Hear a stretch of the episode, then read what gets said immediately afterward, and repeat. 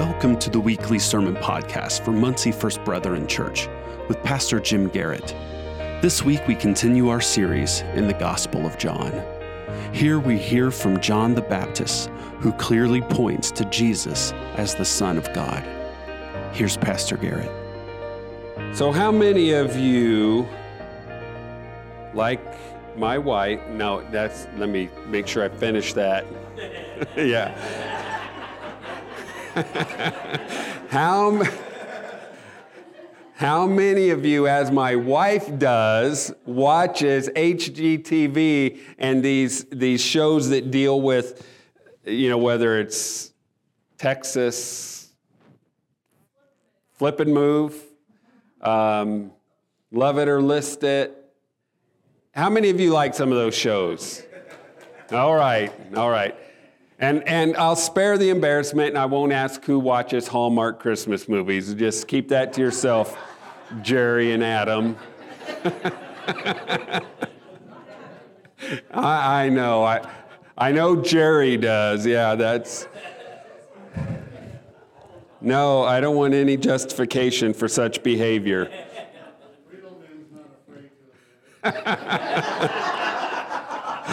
oh, that's that I suppose.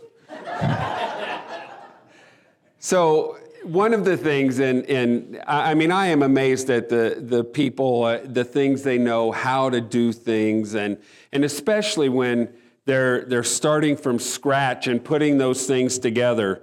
And, and you realize that, you know, as, even as you listen to them talk, I've watched a little bit uh, the Holmes and Holmes, you know, the guy that, that uh, he and his son now are on this crusade to build well and, and even correct things. But, uh, you know, the biggest issue is always what? If, if there's, and the most expensive issue in in a home that's been constructed and you're trying to repair is foundation issues. And the most important part of the building process is the foundation. So, right now, if there's someone sitting next to you, you need to nudge them and say, Listen up, we're going to be talking about some foundation stuff. So tell them, we're going to, this is important. Jesus, Jesus wanted this to be absolutely essential in every conversation. And I, and I want you to notice this. There's a lot of theology or doctrine or questions that he could address about God in the Old Testament. You know, what, what happened here, what was going on there. And, and we got a small taste of, of the serpents in the wilderness from Deuteronomy when, when they were tested and, and God raised this bronze serpent and said, All you have to do is look and you'll be healed. Jesus said, Just as the serpent was raised by Moses, so too must the Son of Man be lifted up. But he doesn't go into any more detail. What he gives them is the foundation of what it means to believe what it means to take God at His word and then to be forgiven and to have life. And especially in this context of saying, you know, what is God doing in response to this world and what's going on in it and what's, what's happening around us? And Jesus is answering those questions. And so, first we have Nicodemus, this religious leader who should have known best, he should have known first. And, and you will find that when Jesus interacts with religious leaders, either in the Gospel of John or any of the other Gospels, it's to those folks that he is the least, um, he, he's not as patient. He kind of, he, he's a little more blunt and he jumps right into the, to the, to the meat of things and, and calls them out for what they are because they are representing and misrepresenting who God is, what he wants for people, and the way to know him. Because what's at stake when you do that is the foundation. And so Jesus is always confronting that. And so we're in John 3, we finished right there at verse 16 and, and verse 17. And, and just as a, a run up and as a reminder of, of what Jesus was saying, and because it, it goes into this next part of the discussion. What was God doing when He sent His Son into the world. What was he saying? What statement was being made?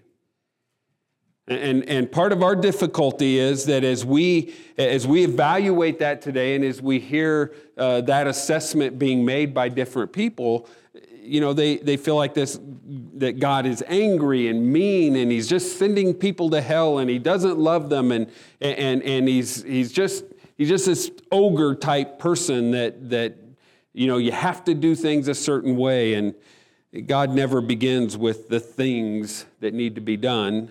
Jesus presents the offering of God as where your heart is, because that is the foundational question. So, when we looked at verse 16, we saw this expression of God's love from Him to us. Now, again, the dilemma we face is that we often try to, to, to define God's love based on what we think love is. And so we get that in, in, get that in reverse, we get it backwards. And, and we begin to say, well, this is what love is to me. Therefore, God, you know, has to, to somehow accommodate my view of love. And this is what Jesus said about God's love that he loved the world and gave his one and only Son, that whoever believes in him, this Son, shall not perish but have everlasting life. God loved so much that he gave. John reiterates this when he writes his letter later in the New Testament. We see him saying, This is love. Not that we love God, but that he loved us. God sent his Son as an atoning sacrifice for our sins. The real essence of love is that he gave. And the part that, that again confuses us is that we somehow feel that, that we're okay, that everything's okay, and I would be okay if God didn't intervene and mess things up. He's the one making a mess of things by saying, well, you know, I, if you don't do this, then I'm sending you there. And if you do this, then you get to go there. And that's not what he's saying at all. God's saying, I loved you so much that I want you to realize that without me, you're headed here. The destination is hell. That's not, that's not where he's sending, that's where he's trying to save from. And until we get that in our minds, and that becomes a very important part of our message, we're going to, to watch as the world continues to shape that, that misconception about God's love.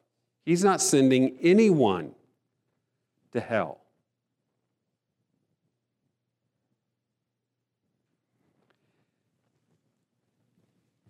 God did not send his son into the world to condemn the world, but to save the world through his son. He's the one presenting the salvation, not the condemnation. Well, where does the condemnation come in? The condemnation, the judgment, comes in from not accepting the offering of life that God has given. The assessment that God has given is, is based on His love, the, the, the price that will be paid, and He's just asking people to receive. And so, whoever believes in Him and the Son is not condemned, but whoever does not believe stands condemned already. Condemnation doesn't come from God, but it comes from our unbelief. Wow, that ought to hit you right now. I mean, this is why I had you nudge someone and say, we need to listen up. God's not the one condemning. God is the one condemning our sin, the sin that would separate. The condemnation that we accept is that, that that's based on our sin and not accepting the Son. Why then do we talk about the importance of this foundational truth that this is what God is on mission to do, to reveal himself through Jesus? That's what Paul says over and over again.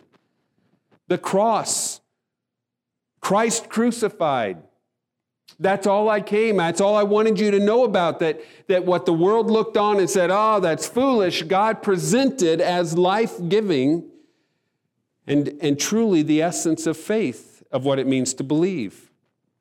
They have not believed in the name of God's one and only Son. It, it, it shifts for us. This, this has to be, and I know because we, we kind of have allowed the culture of the world to kind of shape.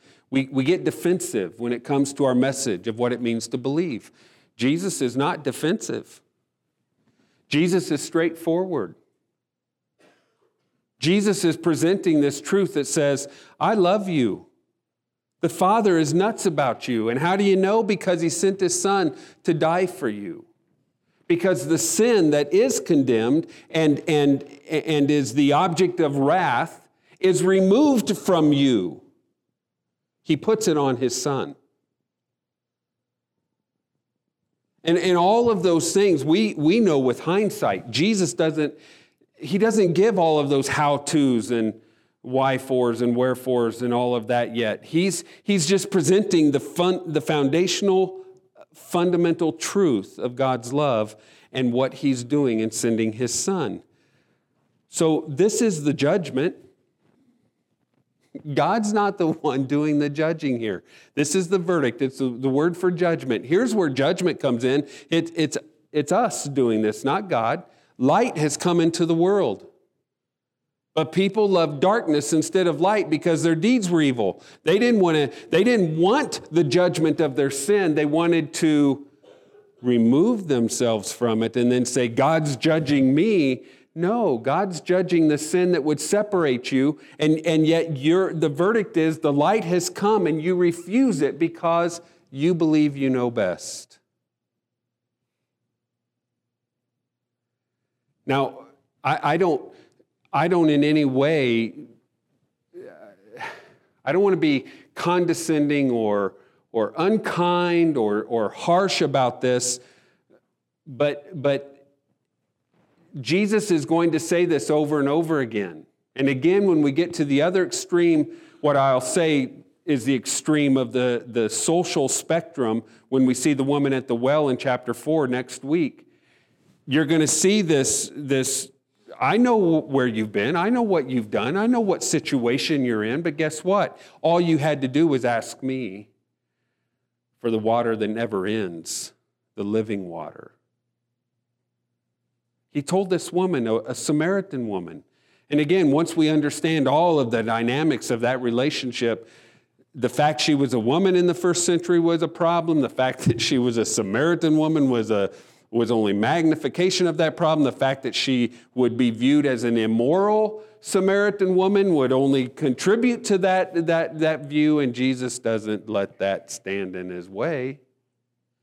He simply says, All you had to do was ask. Well, that flies in the face of, of, uh, of our contemporary view. And I bring that up a lot because I don't want you to be defensive about the claims of Jesus. I want you to, to be able to offer them the way Jesus would offer them.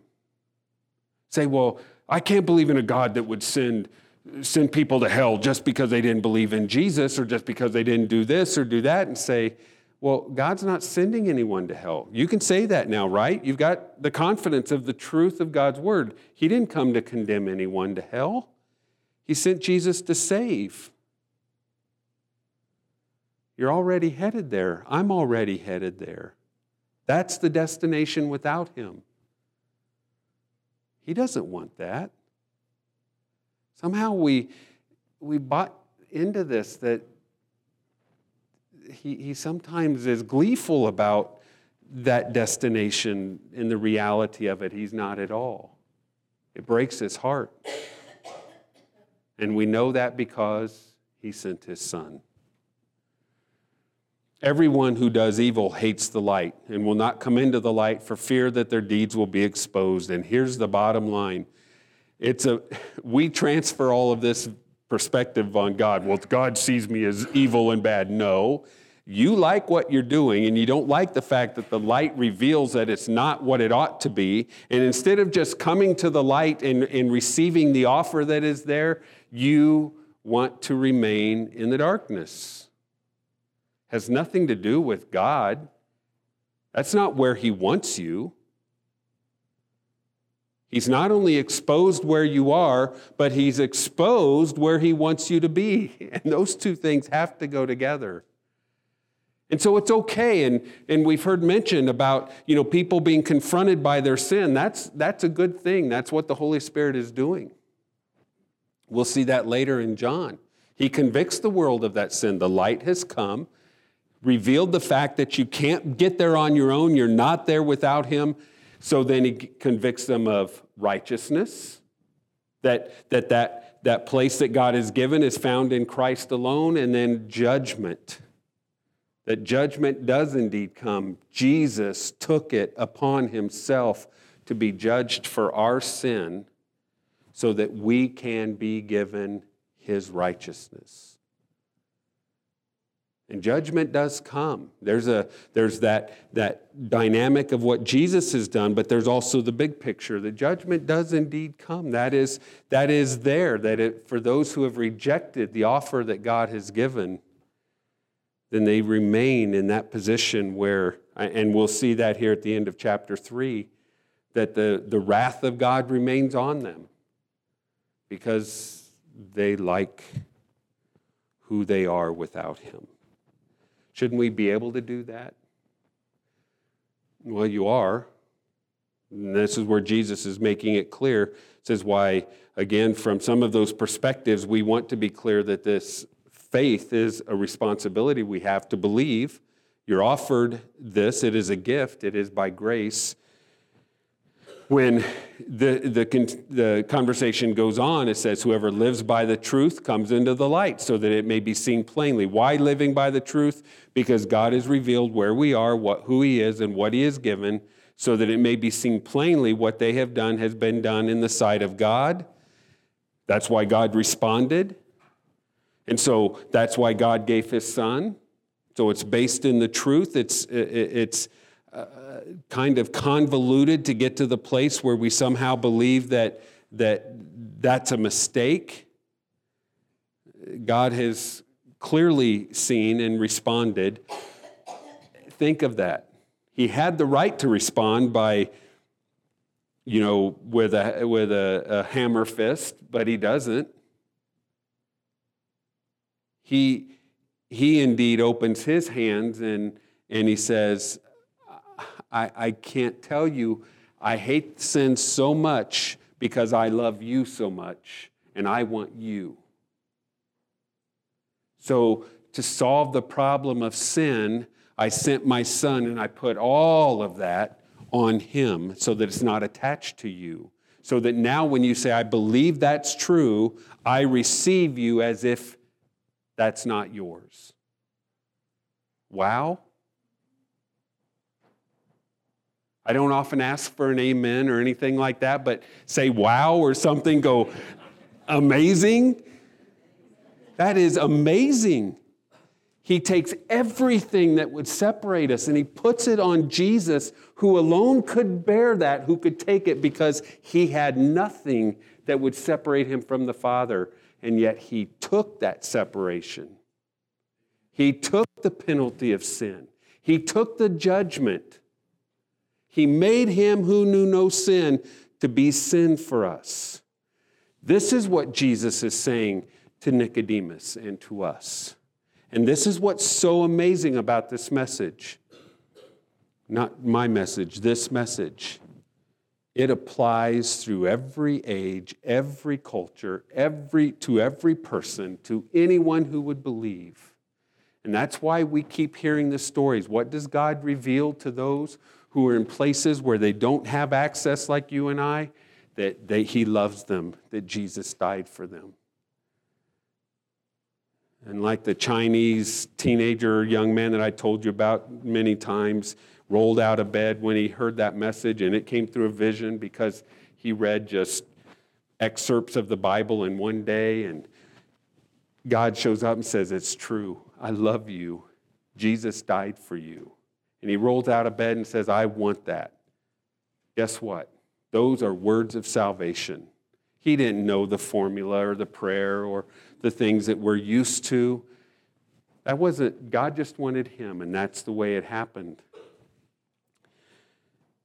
When we go into this next section, so I'd kind of like to just briefly go through this, these last few verses where we have another interaction with John the Baptist, where we have a kind of reinforcing of what he said earlier. It's not me. I'm not the Messiah. Well, Jesus, they're baptizing over there, and more people are going to him, and he says, That's what I'm here for. I'm sending people to him. Don't get upset because our little group's not growing. And in fact, might be fading. I'm only here to, to, to say, I'm not, I'm not the bridegroom, he is. So all of it belongs to him anyway. And, and, and so, in the midst of that question, let's just read through it. There's a couple of, in a great verse that, you know, he must increase, I must decrease. It says, Jesus went out into the Judean countryside with his disciples, where he spent some time with them, and, and they were, people were being baptized. We know from beginning of verse or chapter 4, the disciples were baptizing. There was this regeneration that, that was uh, a, a, part of that. But John also was baptizing in Aenon near Salim because there was plenty of water and people were coming and being baptized there. And this was before John was put in prison, by the way, so he has his head still. Good to know. An argument developed, and apparently that had come up when it was, so John, John throws that in there as, a, as a, that's why the parentheses uh, are around it he doesn't, they didn't have parentheses in Greek. Just that was added by the person translating it. Say, John is putting that in there because he needed that side note, that footnote. An argument developed between some of John's disciples and a certain Jew over the matter of ceremonial washing. I'd love to know who that was. I, my mind wants to go into that more, but they came to John and said, Rabbi, that man who was with you on the other side of the Jordan, meaning Jesus, the one you testified about, look, He's baptizing, and everyone is going to him. To this, John replied, A person can receive only what is given from him, from heaven. That, that's okay. He's, he's laying the foundation to say, I did what I was asked to do. He said, You guys can testify that I said, I'm not the Messiah, but am sent ahead of him.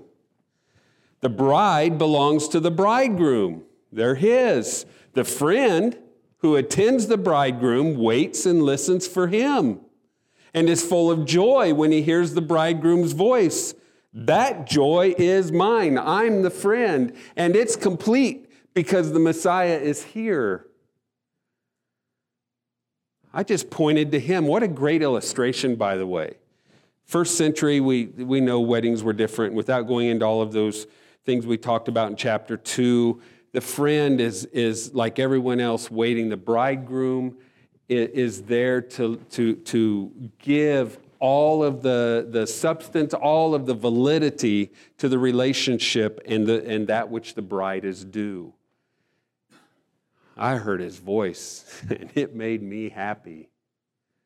My joy, it's here and it's complete because that's who he is. He must increase, I must decrease.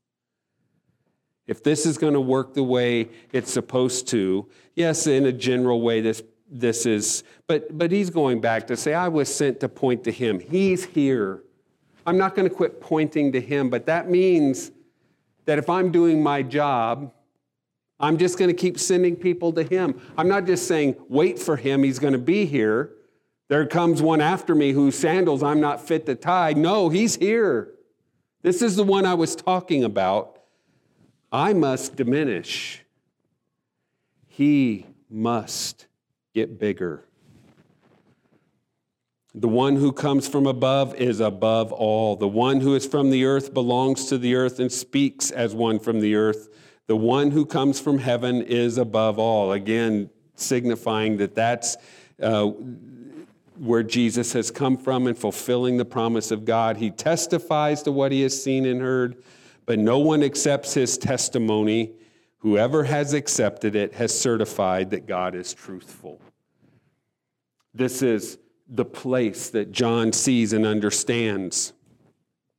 For the one whom God has sent speaks the words of God, for God gives the Spirit without limit, a great principle as well. The Father loves the Son and has placed everything in his hands, meaning not just saying, Here, go do it. He's put everything that He is in His hands. This is what Paul's talking about in Colossians when he says, The fullness of deity is in Jesus in bodily form. Everything that God is is in His hands. All authority, all, all the, the, the uh, uh, probability, possibility, all the potential, everything is in Him. All the promises. And so he finishes by saying, Whoever believes in the Son has eternal life, but whoever rejects the Son will not see life, for God's wrath remains on them. Can't say it any simpler. I hope I never, ever am challenged with saying anything different.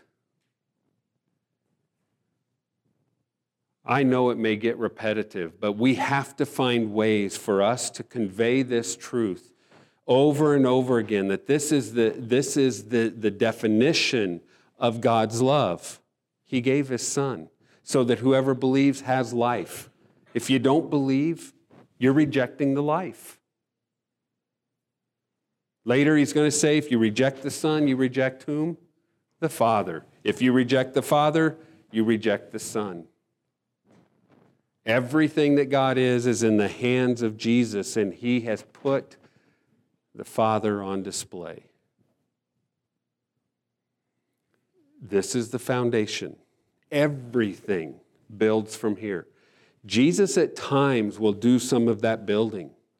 He'll talk about discipleship. He'll talk about the, the, the what it means to believe, not the virtue of belief, the reality of belief. This is what faith is. This is taking in Jesus and more and more of Him.